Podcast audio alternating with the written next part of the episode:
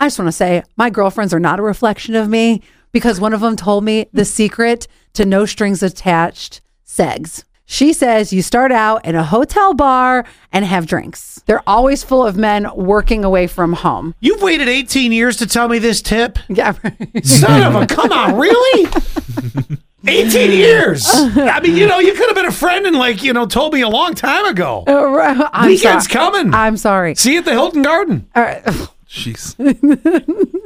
Agreed or disagree? I, I disagree. If you want to hook up with guys who only wear polo shirts, Wow, that just shattered my image of going to the Garden Inn. Scott, just wear a polo tonight. Yeah, apparently that'll do and it. You'll, you'll be golden.